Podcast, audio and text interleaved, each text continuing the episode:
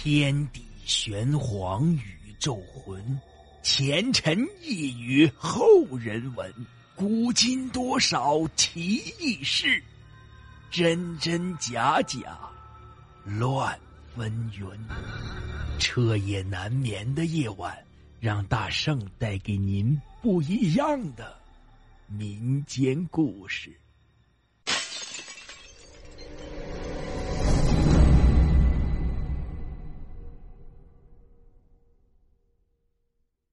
朋友们，大家好，今天讲的故事啊，叫做“善恶终有报”。这故事啊，讲的也是一个小山村，在那儿啊，几乎家家户户都供奉着仙家的牌位，也大多为狐仙，其次是蛇仙。也说是迷信也好，说是信仰也罢，反正啊，村民们始终都保持着这种生活方式。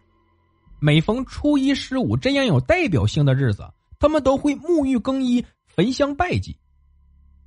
但事情有普遍的，也有特殊的。这村里呀，有个叫刘喜贵的人，他家世代都不曾供奉过什么仙家。人们都说他家历代呀都有降妖除魔的本领，所以他家不用供奉，也自然会得到仙家们的庇护。虽然没有人见到过什么妖魔鬼怪，但是有了这种说法，在这不发达的小山村里。就足以让大家尊重了，所以呀，刘喜贵在村子里威望很高。在他五十岁那年，他独自去山里打猎，这回来后啊，却是两手空空的，还一副心有余悸的样子。到家后，他把自己关在屋子里整整一天的时间。等他出来时，手里拿着一个做的特别精致的兔仙的牌位，把它供奉在了正屋最显眼的地方，早晚三炷香。虔诚的这个劲儿啊，远胜过其他的村民。人们在惊讶之时，都在猜测到底发生了什么事竟让他摒弃了刘家的传统。刘喜贵一直没向人解释过这事儿，连家人对此也是一头雾水。从那个时候起，他就不再允许家里人去山里打猎了。日子久了，人们也就淡忘了这个一时热门的话题。就这样，又过了近十年的时间。本来平静的小山村里啊，接二连三的发生了奇怪的事情。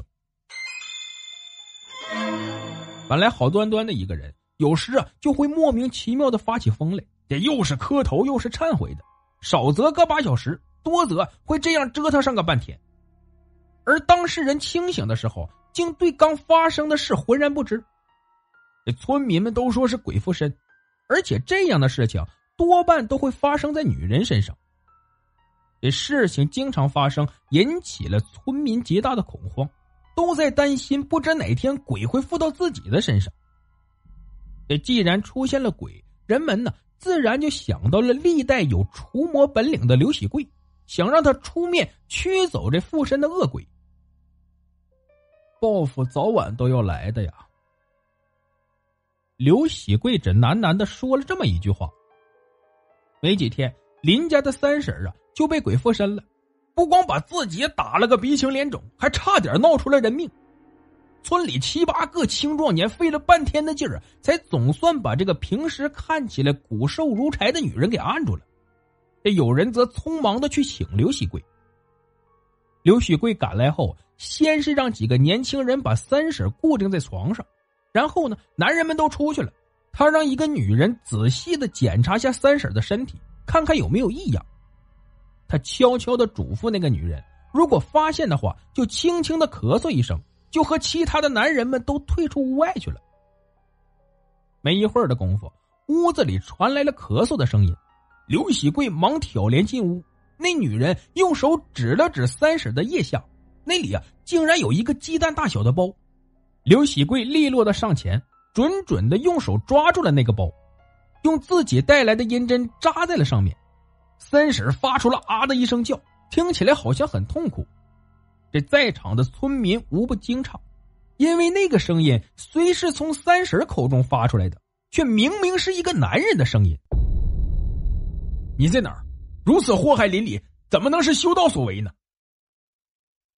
刘喜贵和那个声音对起了话：“我就在屋后，修道本不为害人。”怎奈是人犯我太多，有仇不报，修道又有何用？那个声音答道。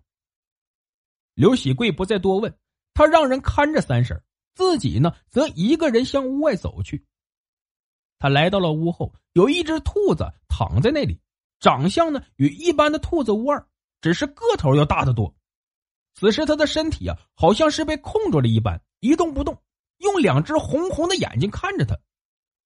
刘喜贵注意到他的耳朵上有个明显的豁口，他有些无奈的摇了摇头，道：“所谓善恶有报，也许啊是以前我们伤你累太多，才会得到你今日的报复。十年前我欠你一个人情，今天我放过你，算回报你当年救命之恩。做了这么多事儿。”你的报复应该终结了，如再有冒犯，我定不会容你。所以望你好自为之，不要再打着报复的幌子危害乡邻。那兔子似乎听懂了他的话一样，眼神中布满了感激之情。刘喜贵看了他一眼，不再与他多言，回到了屋子里，拔下了扎在三婶腋下的银针。那鸡蛋大的包啊，很快就下去了。没一会儿的功夫，三婶的神智呢恢复了正常，看着满屋子的人，竟丝毫不知刚刚发生的事情。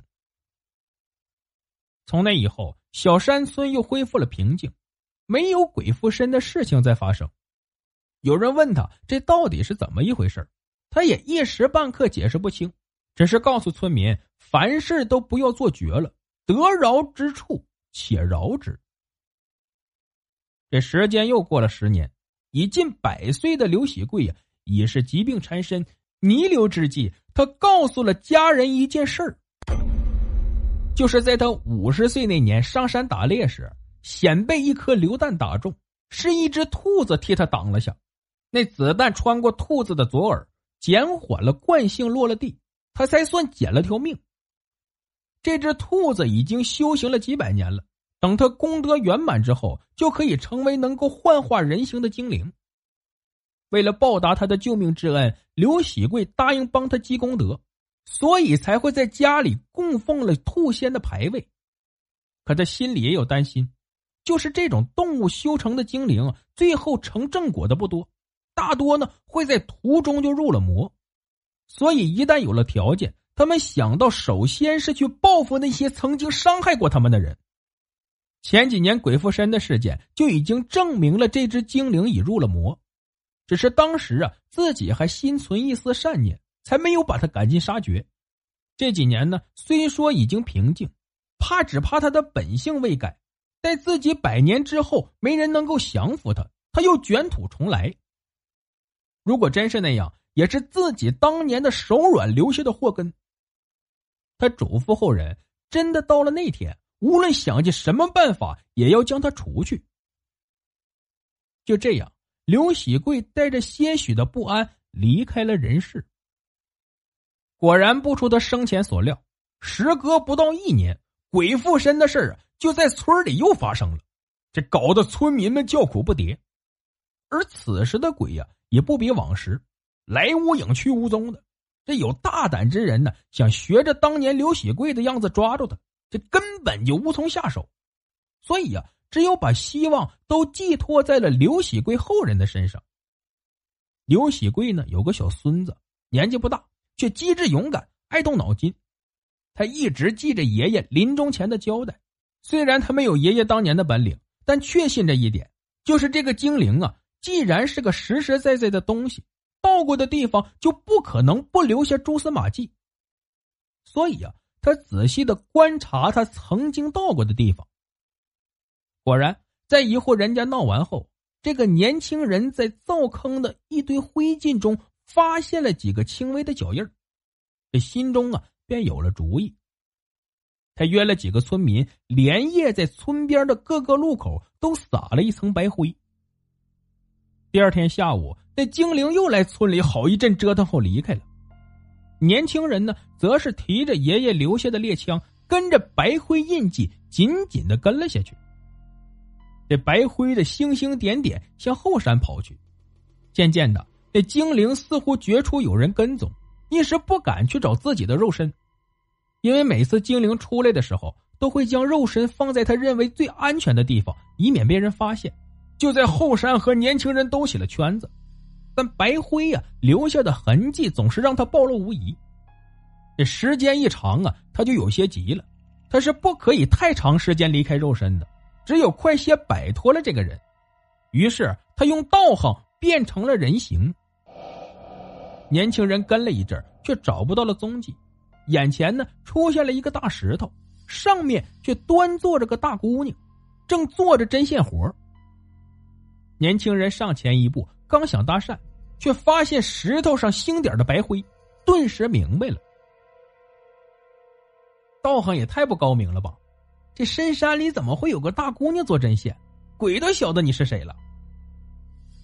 年轻人直言，那姑娘咯咯的笑了两声，说道：“哼，知道了又能怎样？就凭你能抓得着我吗？还不是小看你了。你能跟我到此已经是造化了。